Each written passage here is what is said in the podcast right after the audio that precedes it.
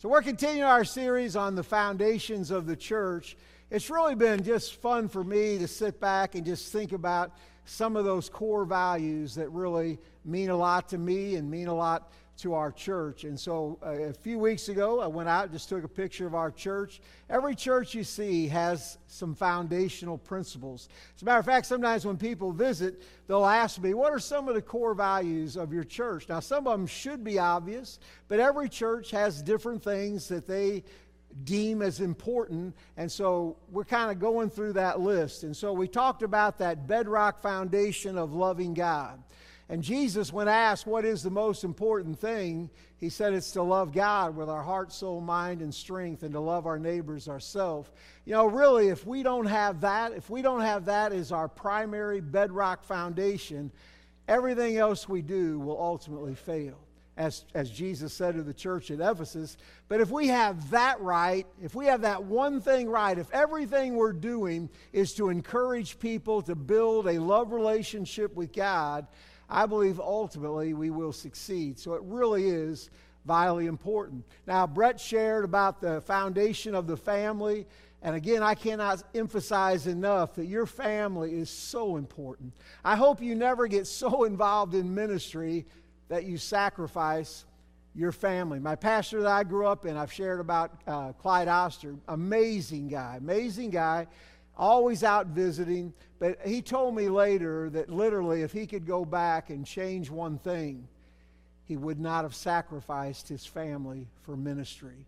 And boy, that's some pretty good advice. And again, ministry is important, but your family is so vitally important. I hope they are the most important thing in your life other than your relationship with God.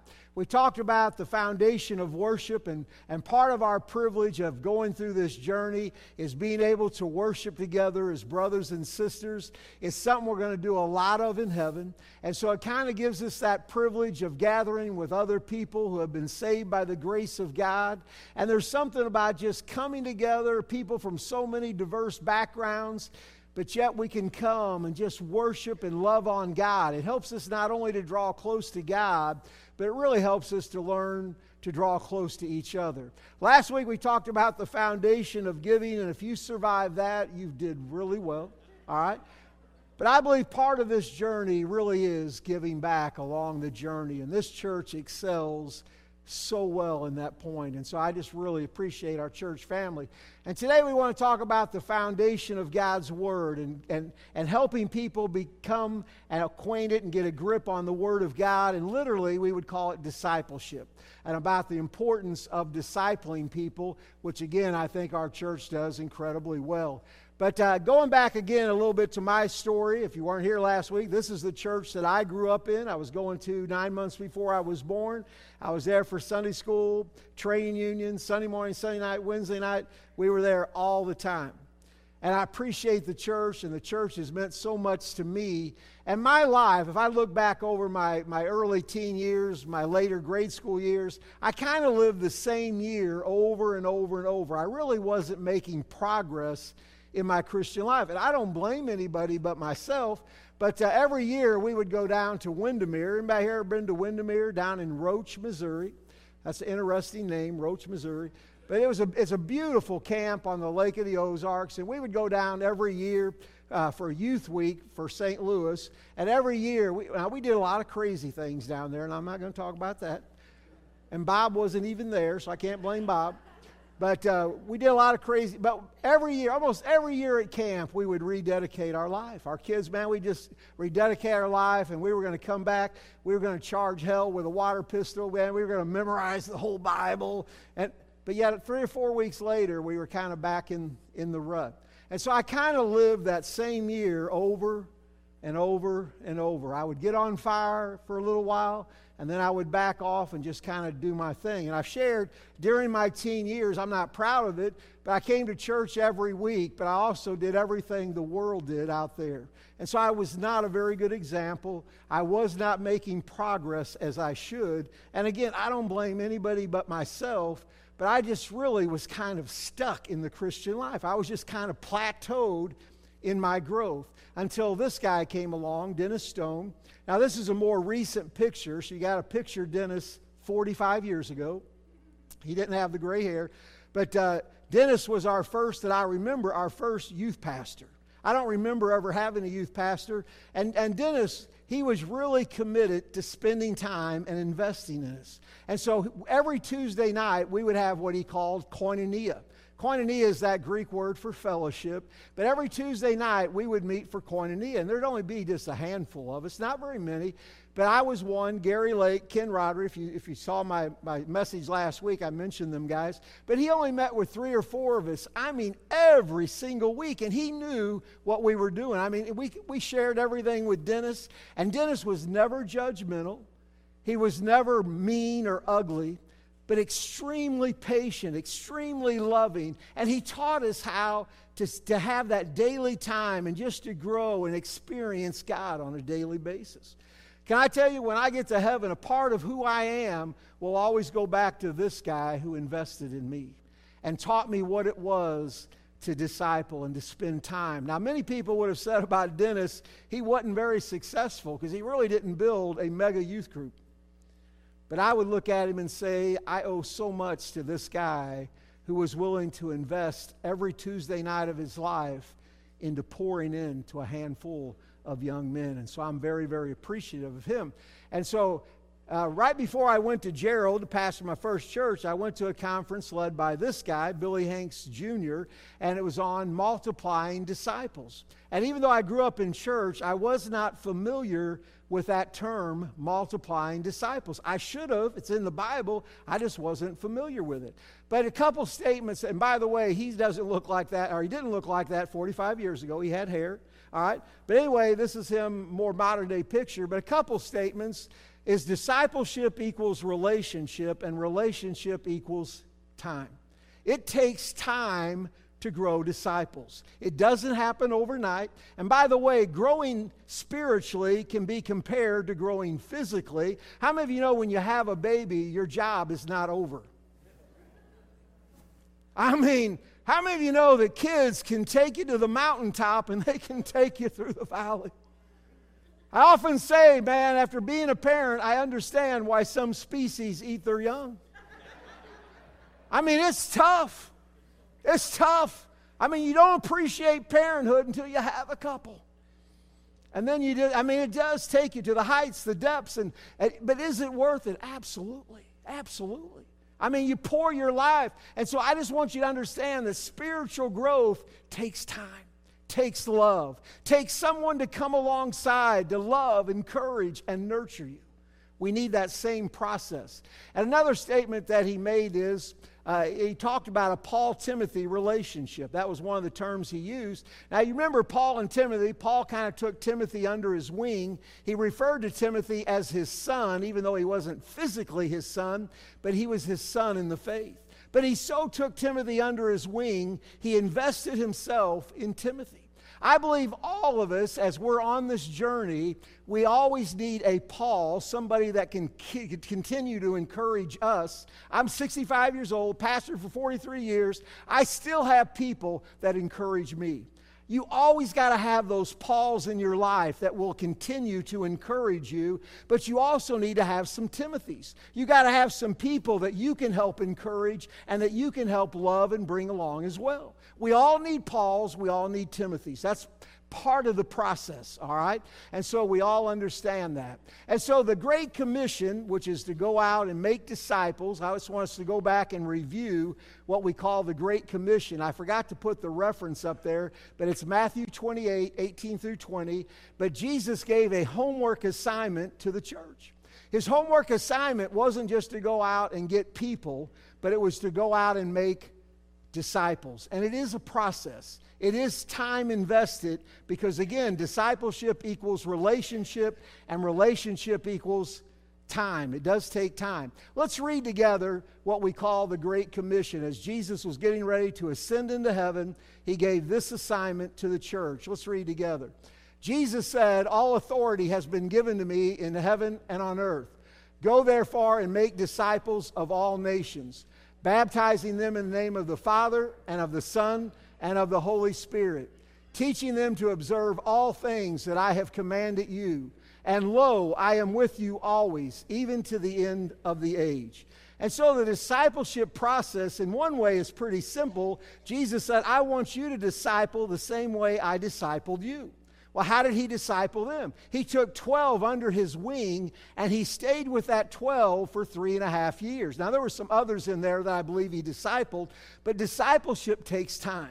He didn't get 12 disciples this week and next month get 12 more and next month get 12 more. It is a process. He invested his life in these 12 because he knew one day he was going to ascend into heaven and he was uh, given the baton off to these 12. That was scary.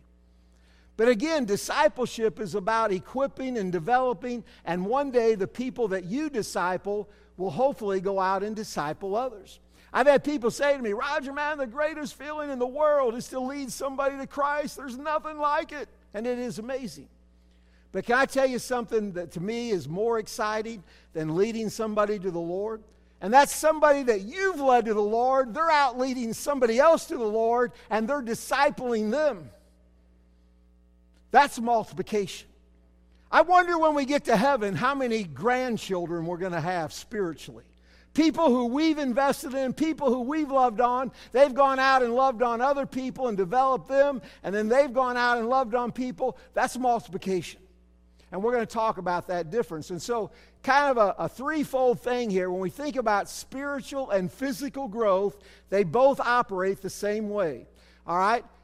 We got to be fruitful, number one. Number two, multiply. And number three, fill the earth. That's God's plan for evangelism. God's plan for discipleship, God's plan for physical growth is right here. Let's all say together. Number one, be fruitful. Number two, number three, fill the earth. That's how it works. Now we know physically how we multiply and how we fill the earth. Let me give you an example.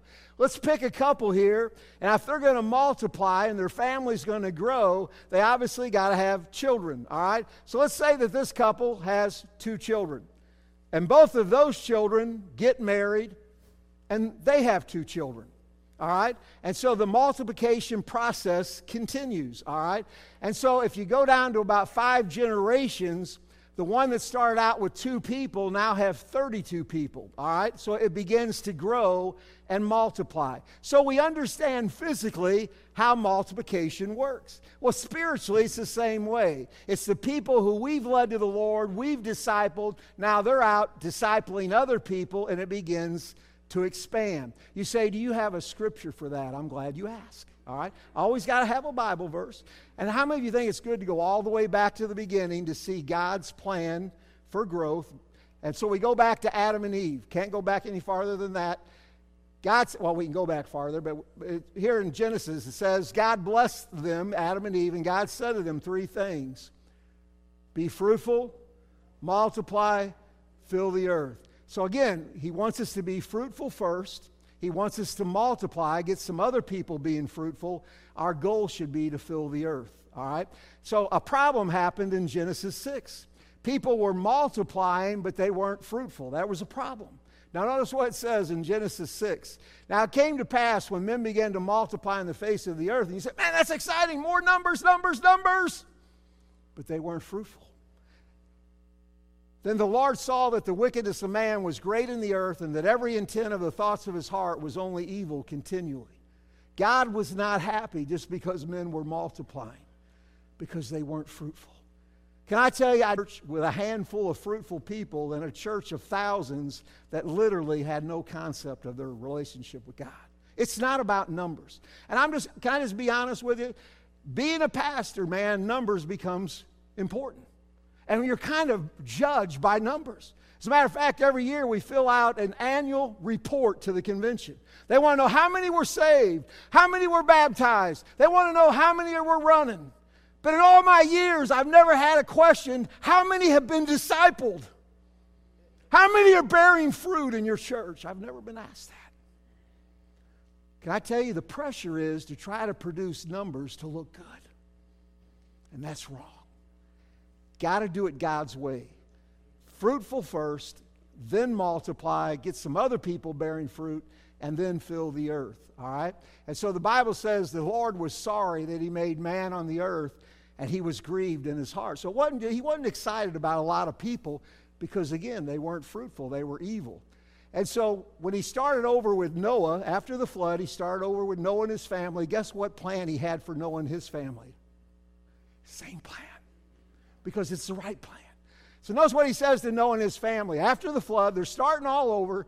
God blessed Noah and his sons and said to them, Be fruitful, multiply, fill the earth. Kind of get the idea that's God's plan of evangelism. So I'm going to save you trouble going to an evangelism conference. It's right here. Be fruitful, then multiply, then fill the earth. All right, so the three things are just summarizing. First and foremost, God wants us to bear fruit. Second of all, once we bear fruit, and that only comes being connected to Jesus, then we want to get some other people bearing fruit. And then our ultimate goal is to fill the world with people that are bearing fruit. That is God's plan for evangelism. So when he began to choose a people for himself, he started with Abraham. And notice what he says to Abraham, and we could spend some time on this. But he says to Abraham, I will make you exceedingly what? Fruitful, because that is the main thing.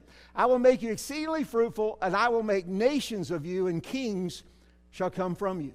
So, first and foremost, he said, when he began to choose a people, I want you to be exceedingly fruitful. And the only way we bear fruit is being connected to him. All right? Now, notice in chapter 1 of Exodus, it was working. I mean, it was happening. All right? Notice what the Bible says. Even though they were in bondage in Egypt, notice what the Bible says. Joseph died and all of his brothers and all that generation, but the children of Israel were what? They were fruitful they increased abundantly, they multiplied and grew exceedingly mighty, and the land was. That's it! That is it! That is God's plan right there. They were fruitful, they were multiplying, and the land was filled with them. That is God's plan for evangelism. Now, even though Egypt got a little bit upset, they were going to try to do what they could to stop it. And notice what it says here the more they afflicted them, the more they multiplied and grew. Can I tell you that the world cannot stop this process? When we began to get into that realm of mul- uh, being fruitful, multiplying, and filling the earth, the world cannot stop the process. Jesus taught a lot about bearing fruit, and we don't have time to get into all of it, but I just want to give you one. You know, Jesus said, You will know them by their what? By their fruit. You know, and he also gave a parable in Luke 13 of a barren fig tree. If you remember, he said a guy planted a fig tree in his vineyard. Now, I just want to ask you a question. If you planted an apple tree, what would you want? Why would you plant an apple tree? You guys are on top of it. I don't care what they say, you guys are all on top of it. So if you plant an apple tree, I mean, I don't care how big, how, it's got to bear apples. And so he, he planted this fig tree, and the Bible says he came three years looking for figs, and it never had any figs. He, he didn't get excited just because the tree grew. Because it had no figs, he said, Cut it down. Why does it waste up good ground? God is looking for people to bear fruit. That is number one. So notice what Jesus taught here in, in John chapter 15. And it really isn't rocket science. All right? Notice he says, and let's just, I'll just let you read it with me. Jesus says, Abide in me, and I in you, as the branch cannot bear fruit of itself unless it abides in the vine. Neither can you unless you abide in me. The next verse I am the vine, you are the branches. He who abides in me and I in him bears much fruit. For without me you can do nothing. I mean, here, how simple can it be? How many of you have ever gone by and, and, and, saw an apple tree bearing apples and that limb wasn't grunting? Ugh, ooh, ah, I'm trying to bear apples. As long as the limb is connected to the tree, it naturally bears apples. Can I tell you, when you begin to grow in your relationship with God and fall in love with God, I want to tell you one thing that will naturally happen is your life will bear fruit. If you're abiding in Him and He's abiding in you, I mean, your life will produce fruit. I mean, it's, it's kind of that simple. He goes on to say this in verse 8 By this my Father is glorified that you bear much fruit, and so will you be my disciples. So, discipleship equals relationship. Relationship equals time. It takes time to invest in people. Our goal is that they begin connected to God and their life begins to bear fruit and they get involved in the process.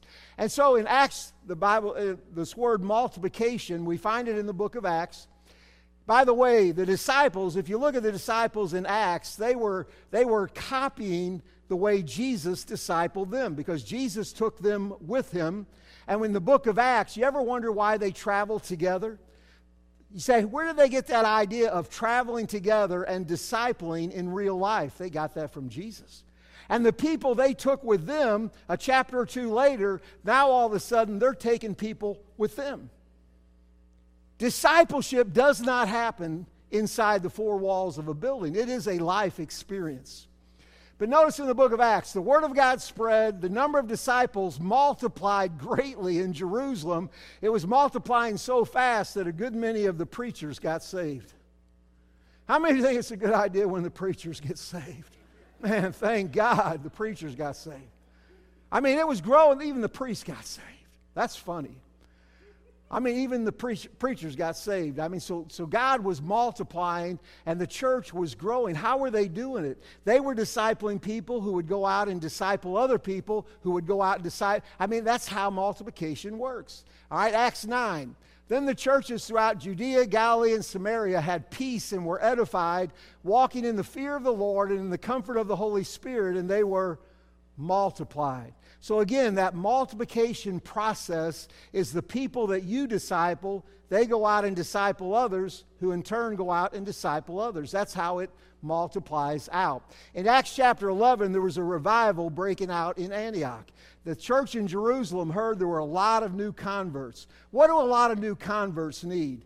They need to be discipled. They need to be encouraged. So the church in Jerusalem sends Barnabas down to Antioch. Does anybody remember what the name Barnabas means? Son of encouraging. He, he was an encourager. Why would they send Barnabas down for all these new converts? Because new converts need encouraging. And I like what the Bible says here in, in, in verse 23 of Acts 11. When Barnabas arrived, he saw the grace of God that was bestowed on them. He rejoiced and began to what? To encourage them with an unwavering heart to stay true and devoted to the Lord. Barnabas said, Stay close to God no matter what it costs you. Why did he want him to stay close to the Lord? Because that's how we bear fruit. Can I tell you, it's not easy to be a disciple. Discipleship is going to cost you something. But can I also tell you this from my 43 years' experience? If you choose not to be a disciple, it's going to cost you more. Walking with God is not easy, but Barnabas said, stay close to the Lord no matter what it costs. I love that.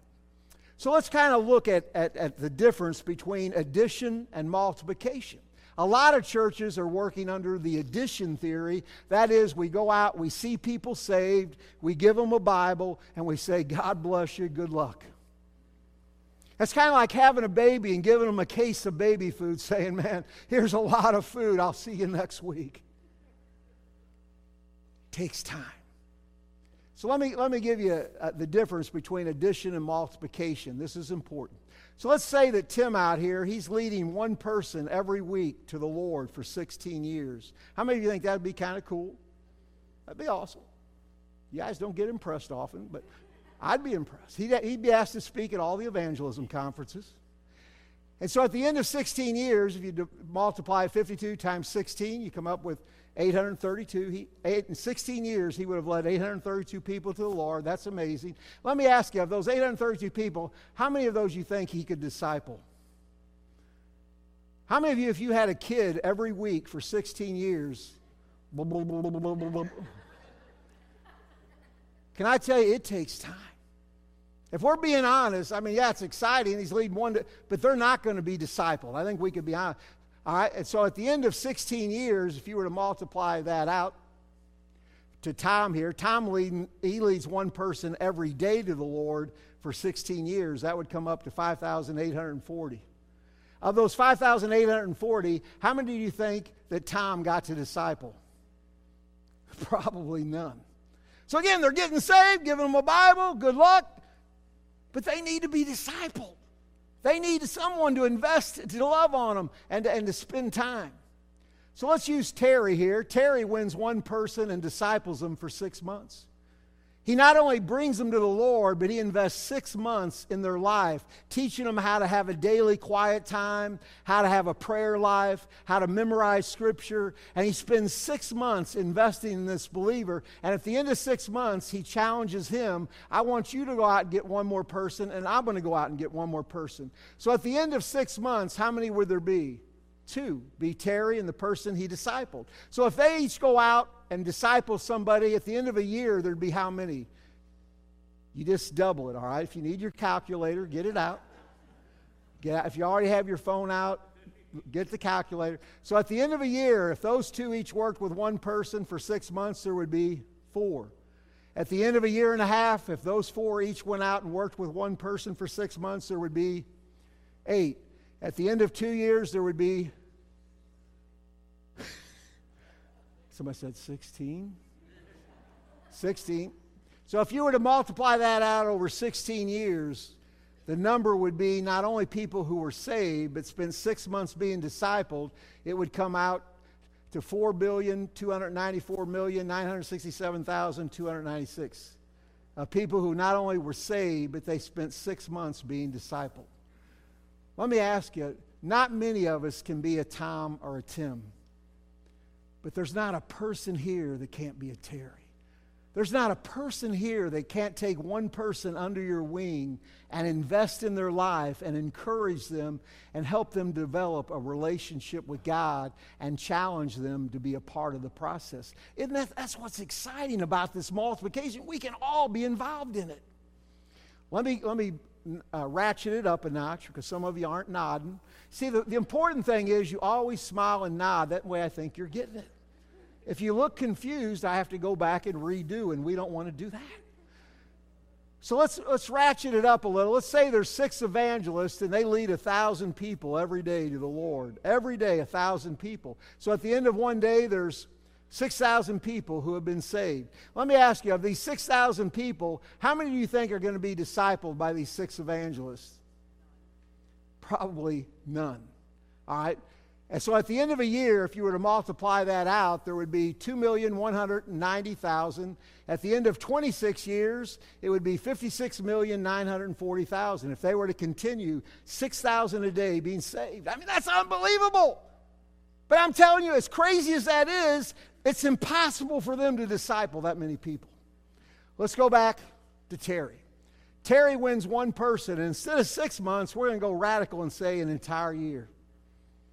He spends an entire year just meeting, encouraging, telling them how to have a daily quiet time, how to memorize scripture, how to grow, and the importance of them going out and helping somebody else. So at the end of one year, there would be two. Terry and the person that he's discipled. If they were to each go out and take one person for another year, at the end of two years, there'd be how many? Four, very good, very good. Some of you got your calculator out. This is good. So at the end of two years, all four of them would go out and get one person, work for a year. There would be eight. All right. At the end of 26 years, it would be 67,108,864 people who had been uh, not only saved, but discipled. Can you imagine that Terry is doing a greater work than six evangelists leading a thousand people a day because he's doing it God's way. God's way is to be fruitful, then multiply, and then fill the earth. Let me give you one more example. Well, this is the story of the barren fig tree. I'm not going to give you that again. I'm going to ask is Jason still up there? Jason, come on down. My son in law. By the way, uh, as of May, we're scheduled to be grandparents.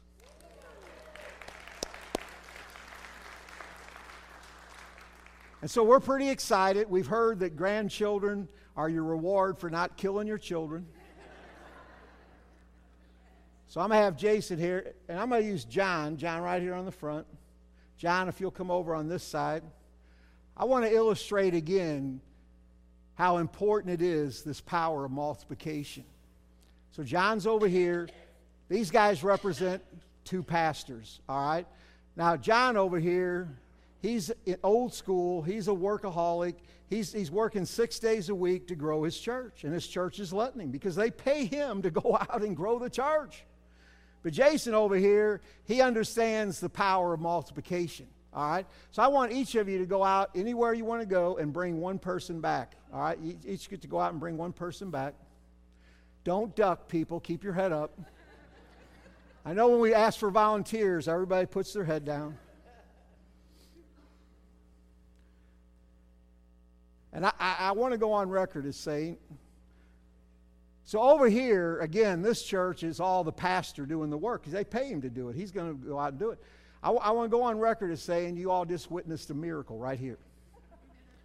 The first two services, the first 10 or 15 people that were up here were all men. I had a lady come to me after the 8 o'clock service and said, I, I just don't agree with that. It was all men up there. And without women, you cannot run a church. I said, I, I did, had no choice. I had no, and I didn't talk to Jason about this.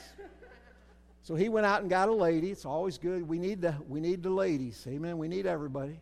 All right, so this church over here, I mean, you know, Chuck's wondering why the pastor isn't doing more. It's kind of dead over there. But over here, they spend a year being disciple, man. Rise is growing, getting excited about the Lord. And so I want you to each go out and get one more and bring them back. Over here, only you go out and get somebody. Chuck just sits back and wonders why the church is so dead. All right, we're going into the foreign mission field of the balcony.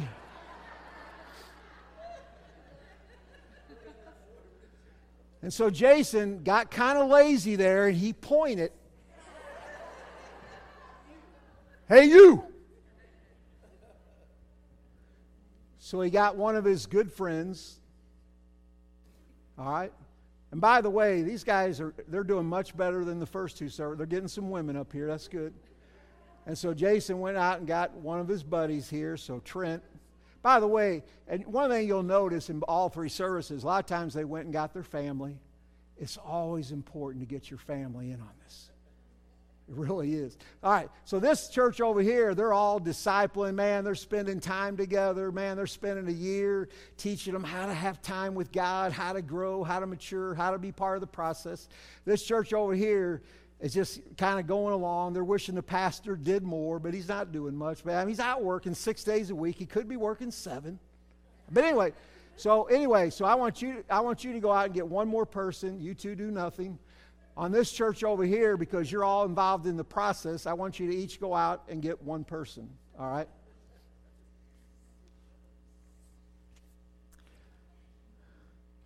I'm sorry, Mike, he picked you, man.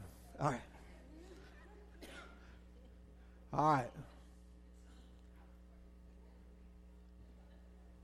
I want to say this is the first time we've ever got up into the, the mission field of the balcony. He's going up there where his people are, up there, man. There's something to be said about that. You guys are witnessing biblical multiplication right here. All right, so he got my daughter. That's good. That's good. It's always good to get your spouse. Amen. So, anyway, we're glad she's over here.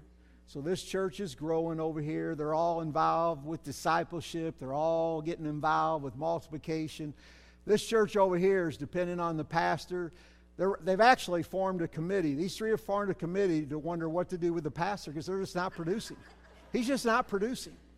And so, anyway, they're kind of a little disgruntled. I know that's hard to fetch, but I want you to go out and get one person. This church over here, man, you've all been involved in discipleship, multiplication. You understand the pro. Hey, Jason, stay focused, baby. He's already looking at who am I going to get next. He's not listening. All right. I'm just messing with him.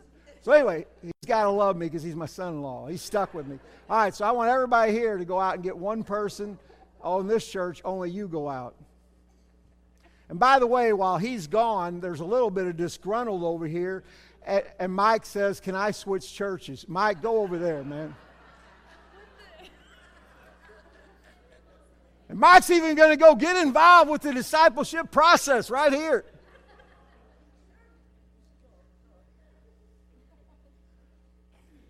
All right, you're over there. Don't go to that church no matter what. You lost a member while you were gone because things were pretty dry. All right. So this church over here, just kind of everybody's getting involved, everybody's part of the process. This church over here just struggling along and just depending on the pastor to, to juggle more balls, to get more done. So we're going to do it one more time. I want you to go out, only you, go out. The rest of you, you can sit down if you want because you're not really expected to do anything. So you go out. I want everybody on this side to go out and get one person. All right? How many of you see a pattern happening here?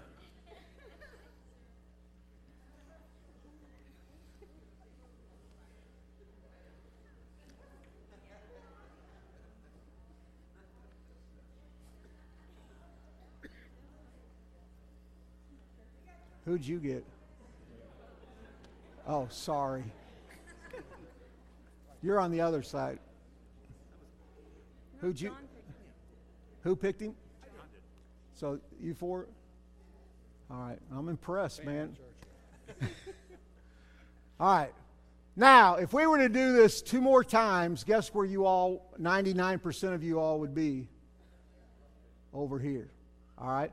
What you just saw was New Testament evangelism, multiplication, discipleship.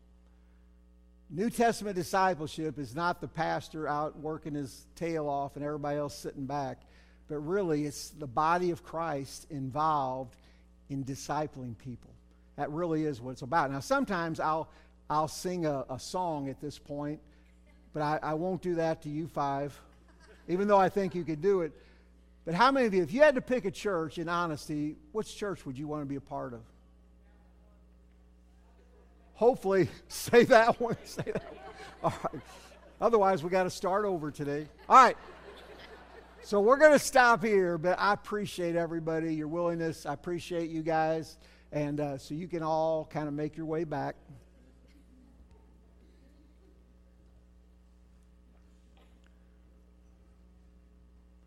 John, you got to wait. There's a lot of people in this church, man. Well, you know how it is. You never, you, you never be behind Baptist church getting out. Amen. Amen. Yeah. She's stuck. It's her father-in-law. She feels like she feels obligated to go to his church. Let me say this, and just I know I may just sound like I'm echoing, but this church has so many people doing this. One of the great factors of our church is the people that are willing to disciple. I think worship is so amazing. But can I tell you, every believer needs to be a part of a small group Bible study because that's where discipleship happens. Discipleship doesn't happen in the worship service, but it always happens in the small group. Now, I did 26 week discipleship classes for probably about 18 years. I didn't have enough people to divide men and women, so I put everybody together. We had 80 year olds with 18 year olds, and here's what I discovered. You know, when you get an 80 something year old with an 18 year old, how many of you know they can learn from each other? Man, that 18 year old got connected to that 80 year old, and we would always put a chair in the middle, and I, I didn't know, I, I probably didn't know how to do it, but I put a chair in the middle, and we all got around, we prayed for every person. I can remember that young guy. There was a young guy one time, and he said to me, when that 80 year old put his hand on me and prayed for me, he said, that meant all the world. Can I tell you, I, I, although at times I think it's good to divide, separate, but somehow we can learn from each other. We need the 80 year olds encouraging the 18 year olds. God is faithful. Everyone needs to be a part of the process. And the great thing is, everyone can do this. There's not a person here that can't take one person under your wing and just be an encourager to them. Everybody needs that encourager. I am so thankful to be a part of a church where there are so many amazing small groups. I look at Dave and Lynn out there who do so much at their house. It doesn't have to happen at church. I mean, being involved in the process is exciting. Let's all stand together.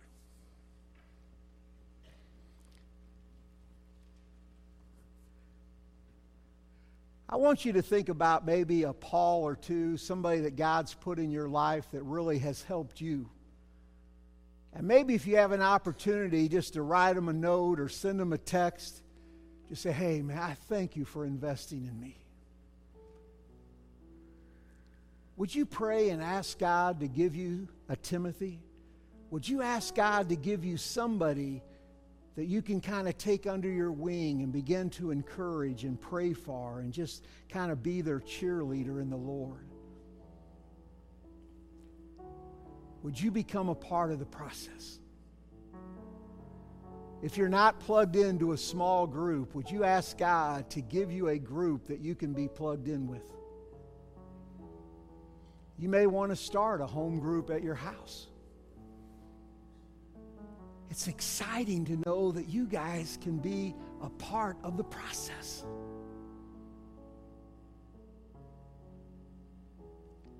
Let's take a minute. Would you ask God to give you somebody that's in your circle of life that needs somebody to be a Barnabas to them? And I know that you're still a work in progress, as I am. They don't need somebody that's perfect, that has it all together. They just need someone who will love on them and encourage them to stay close to the Lord no matter what it costs.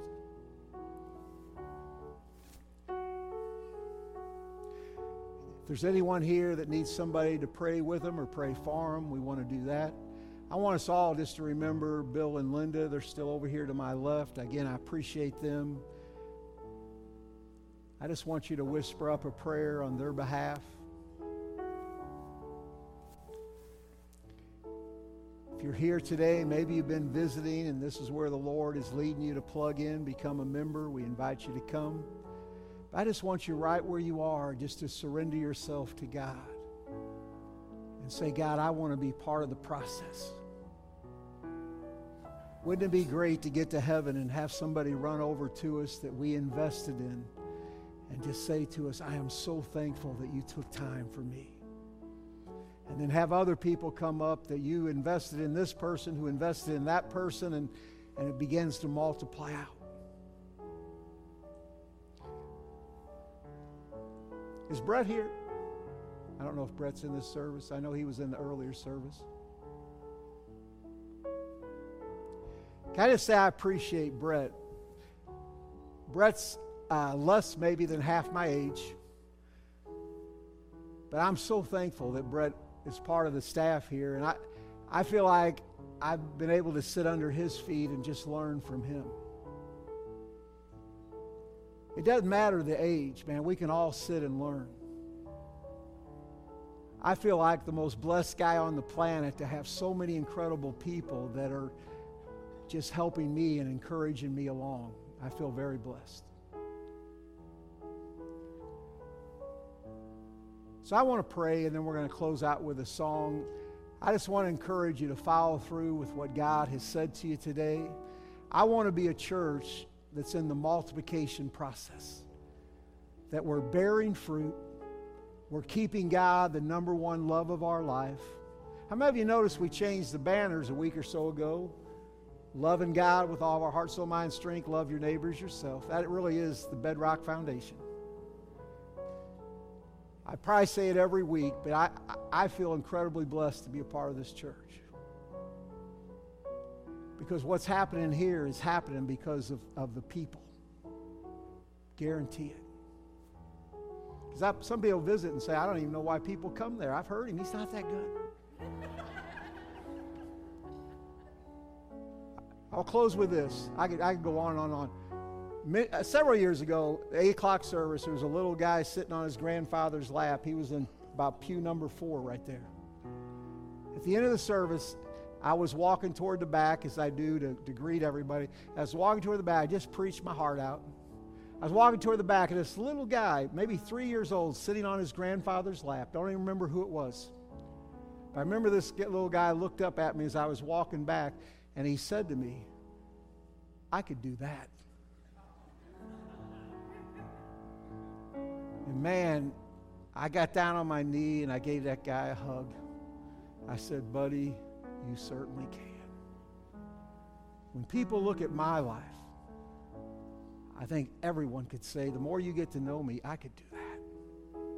And and you really can do that. I love you guys. Let's pray. Father, I thank you for my church family. I thank you for the privilege of being able to sit at their feet and just to learn from them. Thank you for the people who continue to invest in others along the journey, for this multiplication process. And I pray that each one of us here would follow through with that person you put on our heart. That God, we want to be a part. We want to give back and pour into somebody along the journey. Fill us with your spirit. Help us to make a difference everywhere we go. In Jesus' name, amen.